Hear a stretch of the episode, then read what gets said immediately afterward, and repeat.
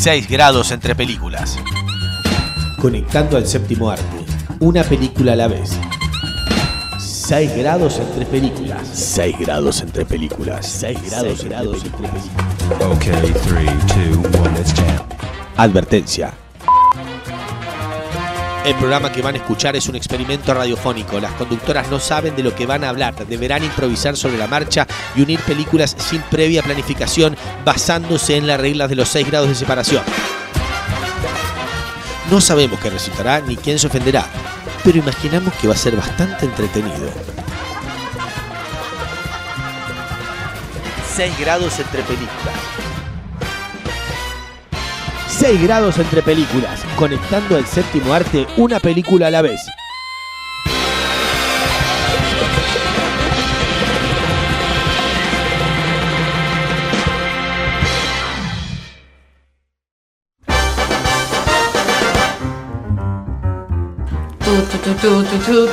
Hola, ¿qué tal? Y bienvenido.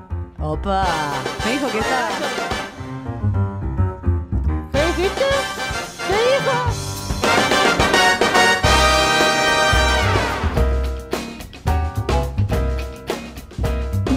Bienvenidos al sexto episodio de esto que hemos dado en llamar 6 grados entre películas.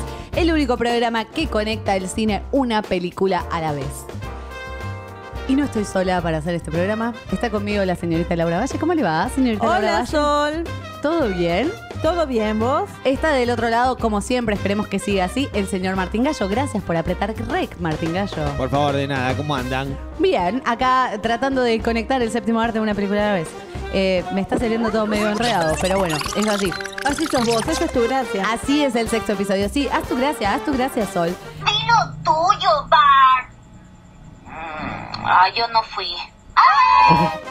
Eh, bueno, como ya sabrán, este programa lo que hace es conectar películas, ¿sí? Es decir, es un juego, es un experimento radial en el que proponemos una película para comenzar, una para finalizar y en el medio hay que encontrar los 6 grados de separación. En el episodio del día de la fecha vamos a conectar la película. Es película, ¿no? Sí, no me Sí, cambiaste, es es peli- película. no, es película. La película Mi nombre es Doris con la película La chica del tren. Mm, se está haciendo difícil, cada vez más difícil esta conexión, sobre todo porque eh, las películas van siendo más rebuscadas también. Diferentes. Yo diría, diferentes. Diferentes, puede ser, puede ser. Eh, pueden seguirnos en todas nuestras bellas redes sociales y pueden escucharnos en todas sus redes de podcast amigas. Mixcloud, Inbox, Evox, Evox. con Bueno, doble Inbox O. Igual si, si nos están escuchando es porque nos están escuchando en algún lugar. Así Bueno, que por las dudas, bien sépanlo. por ellos. O nos pueden buscar en Anchor o en Apple Podcast y todas esas cosas. Yes. ¿Sabías que Ahí estamos está. en Apple Podcast? Obvio, of course. Me como la Apple. Bueno, eh, le damos un mordisco a la Apple y vamos, Apple. y vamos a comenzar con este programa en el que la película de arranque la ha elegido la señorita Laura Valle. Mi nombre es Doris, lo eligió la señorita Laura Valle, así que la dejamos a ella mientras yo tomo cerveza. Y mi nombre es Valle, así nomás.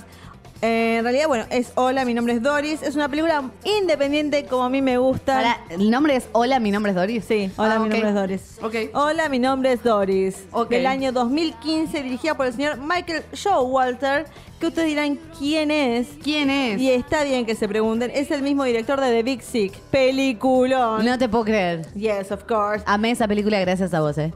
Como siempre. Eh, escrita por Michael, basado en un cortometraje de Laura Terruso. Ujú. A mí, a mí esa. Obvio, la Terruso, me decían los amigos. Sí. Eh, la fácil es la Terruso. Eh, protagonizada por la leyenda Sally Field, haciendo de Doris, una persona mayor Pásense al carril lento, señoras. nos ha hecho una peineta rosa. Perdón, perdón. Vamos apretujados. Me gustan sus gafas. Me complace presentaros el nuevo director artístico. Oh, hola, Doris. ¿Puedo servirme otra taza de café? Me quito de en medio. Oh, oh. Lo siento mucho. ¿No lo habrás hecho adrede? No. Sí. Doris. Doris, ¿te encuentras bien? ¿Oh, sí? Es muy distinto a mí. Parece algo imposible. Bueno, empieza la película con la muerte de la madre y ella volviendo a su casa que está llena de cosas porque Doris es una acumuladora. Mm. Eso, esa gente que acumula cosas. Si no vieron el programa que, que ayuda a los acumuladores, véanlo, por favor. Acumular compulsivamente es un desorden mental que lleva a las miles de personas que lo sufren a la más profunda oscuridad. No puedes vivir así. Acumuladores compulsivos. No llegó al punto de guardar gatos muertos en una heladera como ha O pasado. tofu podrido. Exactamente. Pero guarda muchas cosas, se aferra a las cosas. Eh, tiene un trabajo en Nueva York, ella está en una de esas islas aparte, se tiene que tomar un buque para ir. Y al, casi el mismo día, días después que muere la madre, ella va al trabajo y descubre que hay un nuevo jefe, Sí, John, interpretado por Max Greenfield, un hombre muy joven, sí. De 30 y algo, Sally Field es una persona grande, y ella se vuelve loca por él. Sally Field, aparte acá, está como acentuado que es una persona grande, no está escondido que No, Sally no, no, Field es una persona mayor y que tiene la misma edad que Tom Hanks, a pesar de que hace de la mamá de Tom Hanks en Forrest Gump. Bueno, eh, volviendo, empieza a fantasear con este hombre. Es, es muy raro ver cómo una mujer mayor de repente eh, tiene atracción por un chico joven y las diferentes fantasías que ella tiene, como de repente están tomando un café y a él se le cae el café y ella empieza a fantasear que se saca la camisa y la sube arriba de la mesa y la besa. Y, o sea, es una persona grande, pero se está imaginando todo esto y... Bueno, tiene derecho a tener fantasías, che. Obvio, como vos tendrás también. Ay, yo no soy una persona grande. para- Ay, mis ojos sí. bueno, y esta empieza. Va a una charla de incentiva, eh, estas estas de que ayudan a la gente y demás, que le hacen sentir.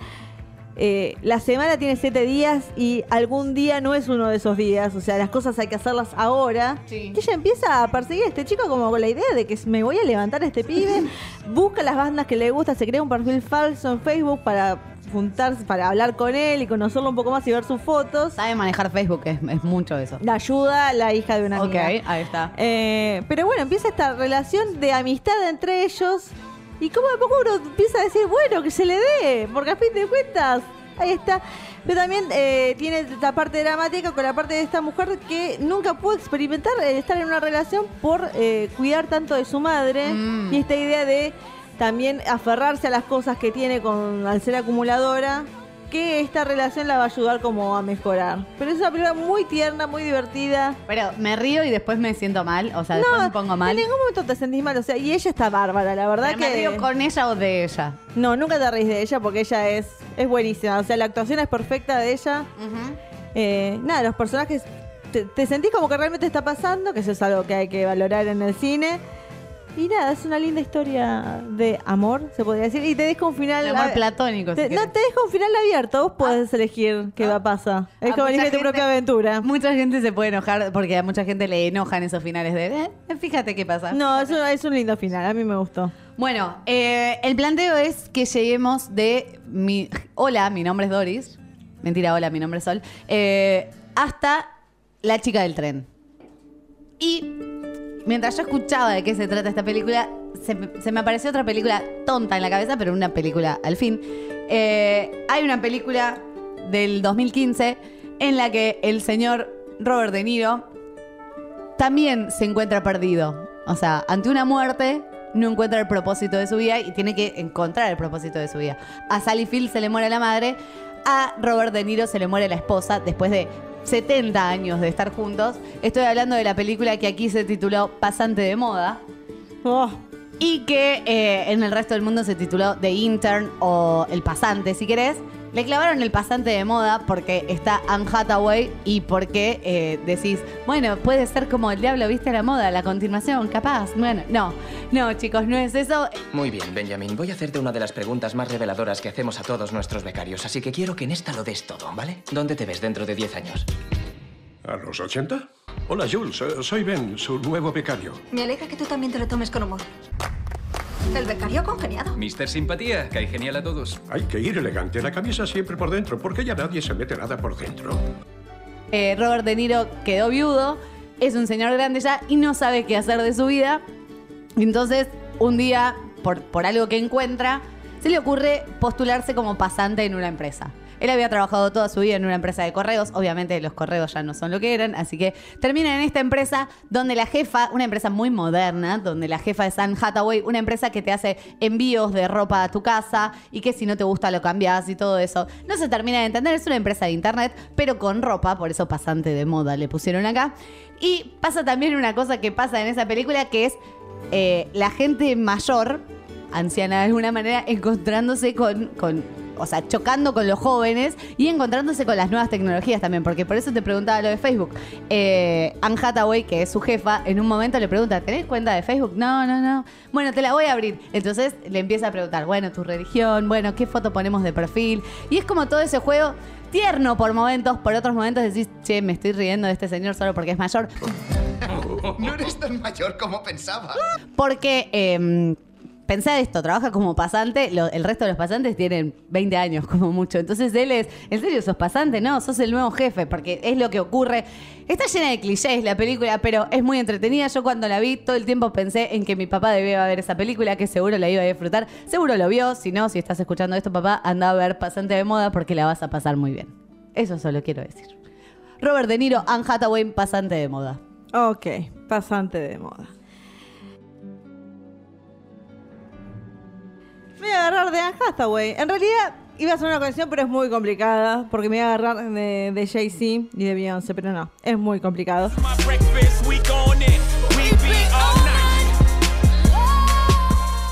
Anne Hathaway venía de hacer bastantes papeles. ah, no me cae bien Anne Hathaway. Entonces busca otra cosa. No, no, no, no me cae bien Anne Hathaway por todos los papeles que hace por su persona en sí. Ajá. Pero el año pasado salió una película que se llama Colosal, que me pareció muy original sobre esta mina que es eh, alcohólica, va a su pueblo y un día se pone borracha y termina en una plaza. Vuelve con resaca el otro día y descubre que todo lo que ella hizo lo hizo un monstruo en alguno de esos países como Tokio, Hong Kong. Es Hong muy Kong. difícil de explicar colosal. Es como que. Vean el tráiler. You don't remember anything last night, huh? I got really melodramatic, didn't I? Told me that you weren't really on a vacation. That you've been looking for a job for a year and your boyfriend didn't work out. You are out of control. What? I've packed your things. They're in the bedroom. What? And since you didn't have any money, you decided to move back here. Is there anything else?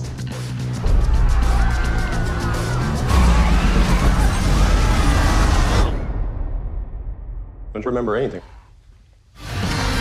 Give him a good show.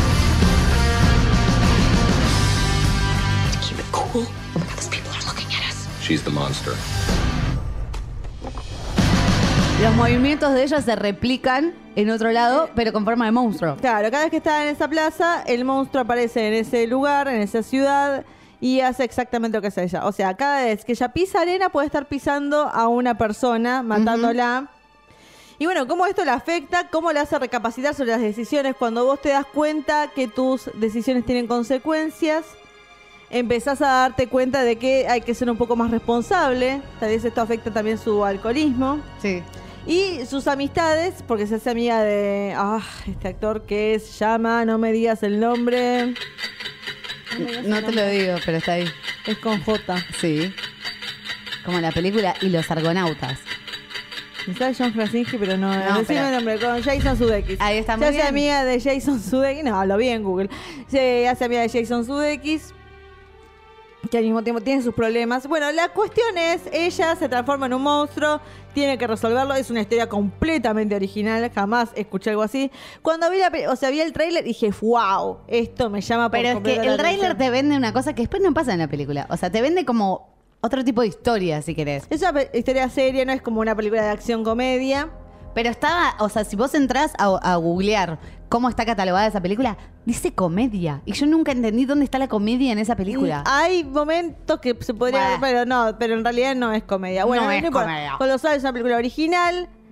La película está bien, el trailer te la vendía como algo mucho mejor, pero está muy buena, hay que festejar este tipo de cosas. Hay que festejar que Anne Hathaway quiere hacer algo diferente en su carrera. Quiero hacer de borracha, me parece muy bien. Bueno, había hecho un papel similar en eh, Rachel Getting Married, eh, que está muy buena. La, la boda de Rachel se hizo acá.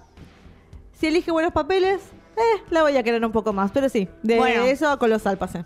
De eso a Colosal, eh, venimos con Mi nombre es Doris, pasante de moda Colosal, y podría saltar directamente a la chica del tren si quisiera, porque hay una hermosa conexión entre Colosal y la chica del tren, pero no, porque este, este No. programa se llama 6 grados entre películas, así que demostramos que hay 6 grados entre las películas. A veces hay menos, a veces hay más.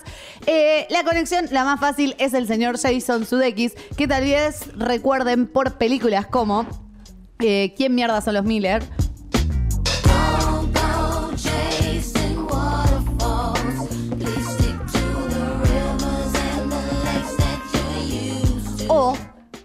Una que a mí me gustó muchísimo, la primera parte, la segunda ya me parece cualquiera. eh, quiero matar a mi jefe. ¿Quieres una? Son las ocho y cuarto de la mañana. Es un whisky de 18 años. Si quieres un ascenso, tienes que ganártelo. Creía que te iba a extender. ¿Y lo va a hacer? Ya he decidido quién quiero que sea nuestro nuevo vicepresidente de ventas. Yo. ¿Qué ha dicho? Nick, estamos en mitad de una reunión. Perdón. Tranquilo, lo achacaré a tu problema con la bebida. Nuestras vidas serían más sencillas si nuestros jefes no estuvieran vivos. Me da igual lo cabrones que sean nuestros jefes. No somos asesinos. ¿Ves a esta jovencita? Es mi novia. Le voy a enseñar mi repertorio de fotos. ¿Todo eso me hiciste mientras estaba inconsciente? Esta me encanta. Seré vuestro asesor en asesinatos. Brother. Tiene que parecer un accidente. Quiero matar a mi jefe. Son tres hombres que tienen unos jefes horribles. Uno de ellos es Jason Sudeikis. Que eh, está el enanito este que no me acuerdo cómo se llama. eh, te podría decir ahora cómo se llama. Uno es Jason Bat- Batman. Bateman. Ahí está, mejor dicho. Bateman. Eh, que es como el bonito de Charlie los tres. Day. Charlie Day es el Ahí otro. está, el chiquitito es Charlie Day, que también está en Titanes del Pacífico. eh, que es el científico de los kaijus.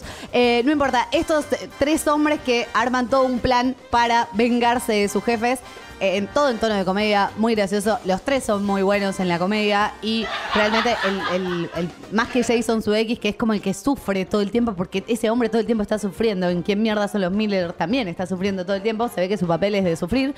Eh, Sufren de sus millones de dólares. bueno, esa es otra cosa. Eh, no, conozco, no conozco su cuenta bancaria, pero eh, el pequeñito, repetime el nombre que yo me olvidé. Charlie Day. Charlie Day es como el más gracioso porque su jefa es Jennifer Aniston, él es ayudante de dentista y su jefa lo acosa todo el tiempo y le dice que si no, tiene videos de él para mostrarle a su mujer.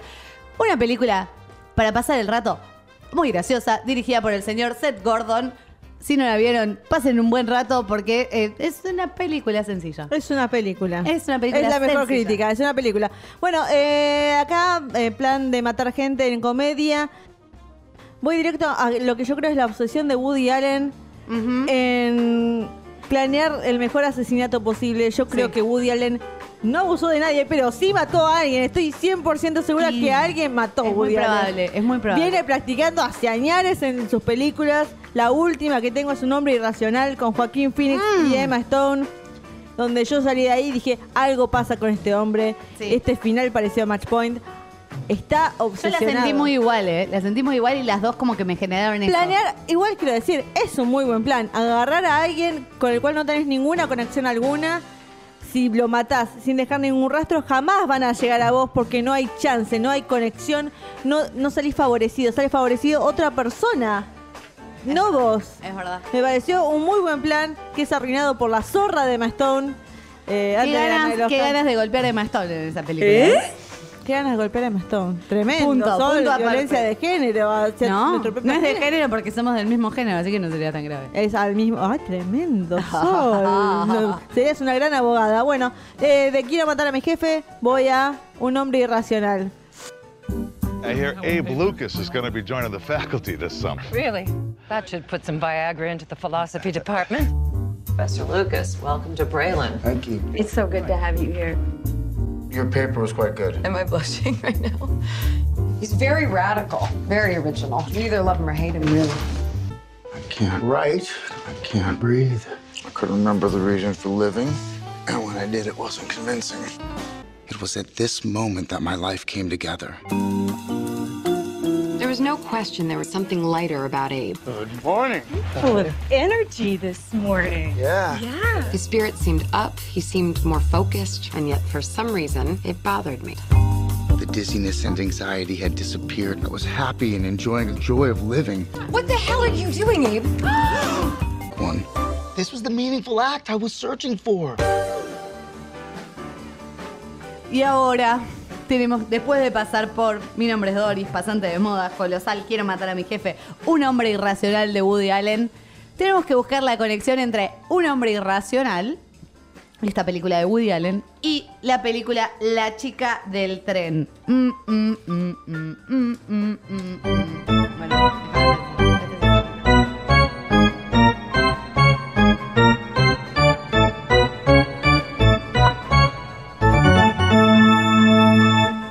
Entonces, un hombre irracional y la chica del tren. ¿Cómo relacionamos esto? Hay una relación que ya le estabas adelantando, que existe y que ocurre.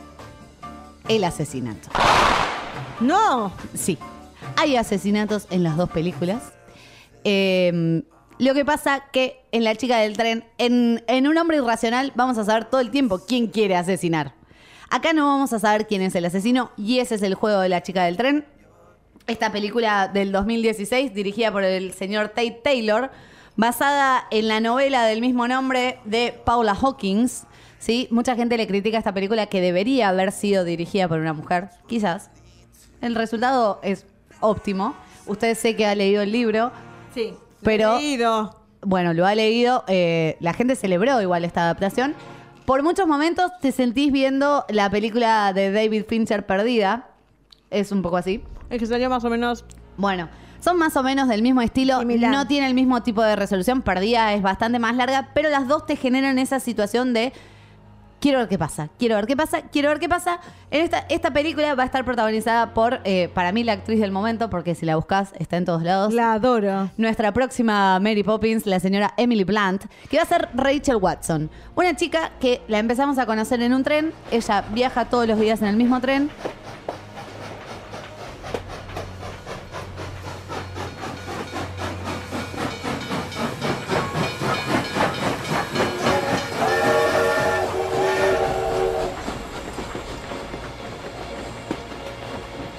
Como quien no sabe qué hacer mientras viaja, fantasea inventando historias de aquellos que ve eh, desde la ventana del tren. Porque pasa por zonas de, de casas chetas, ¿no? Ella está en la zona de Nueva York, pero eh, va como de las afueras hacia el centro y pasa por las casas chetas. En eso siempre mira una pareja, eh, que son Megan y su novio, que los ve como la pareja perfecta, en la casa perfecta, todo perfecto, hasta que un día de todos esos viajes en tren que hace Rachel, eh, la ve a ella con otro hombre. Y dice, ¿qué pasó acá? ¿Qué es esto? Se arruinó mi pareja perfecta. Después vamos a ir descubriendo que en realidad Megan era la niñera del el hijo de Anna y Tom, que vivían en la casa cercana, y que en realidad Tom era el ex marido de Rachel. En toda esta vuelta va a desaparecer una mujer, va a desaparecer Megan, no vamos a saber a dónde está y obviamente se va a producir un asesinato porque si no, no hay conexión entre las películas. Es como tener un secreto. Y solo yo sé lo que estoy haciendo.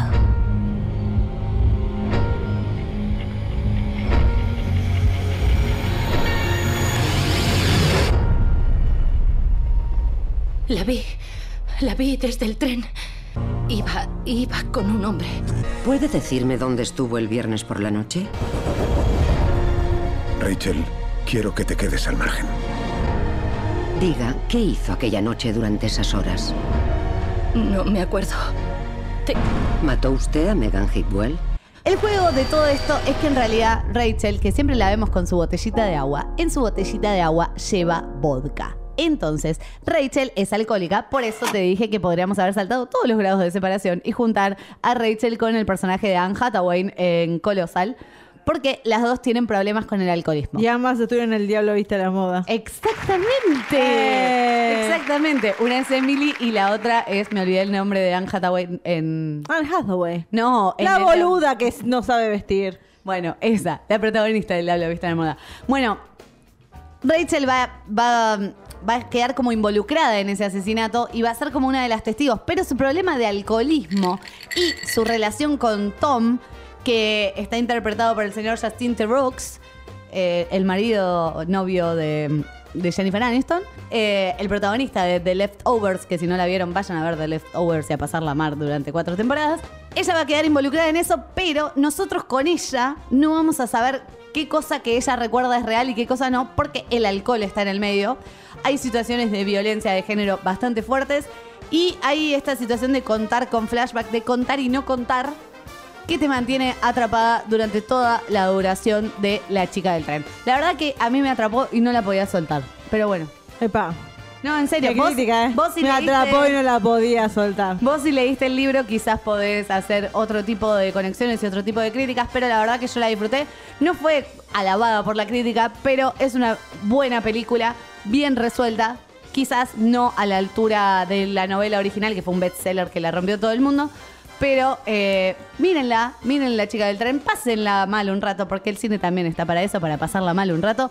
Y lo hemos logrado una vez más, señorita Laura Valle. Éxitos para nosotras. Hemos encontrado los 6 grados de separación entre mi nombre es Doris y la chica del tren. Esperamos que tomen nuestras recomendaciones, que conecten las películas, que jueguen en sus cerebros, que jueguen en sus casas, que jueguen en familia, que jueguen, que jueguen. Con ustedes mismos. De eso se Como trata. siempre. Esto es un experimento, esto es jugar. Gracias Martín Gallo, gracias Laura Valle.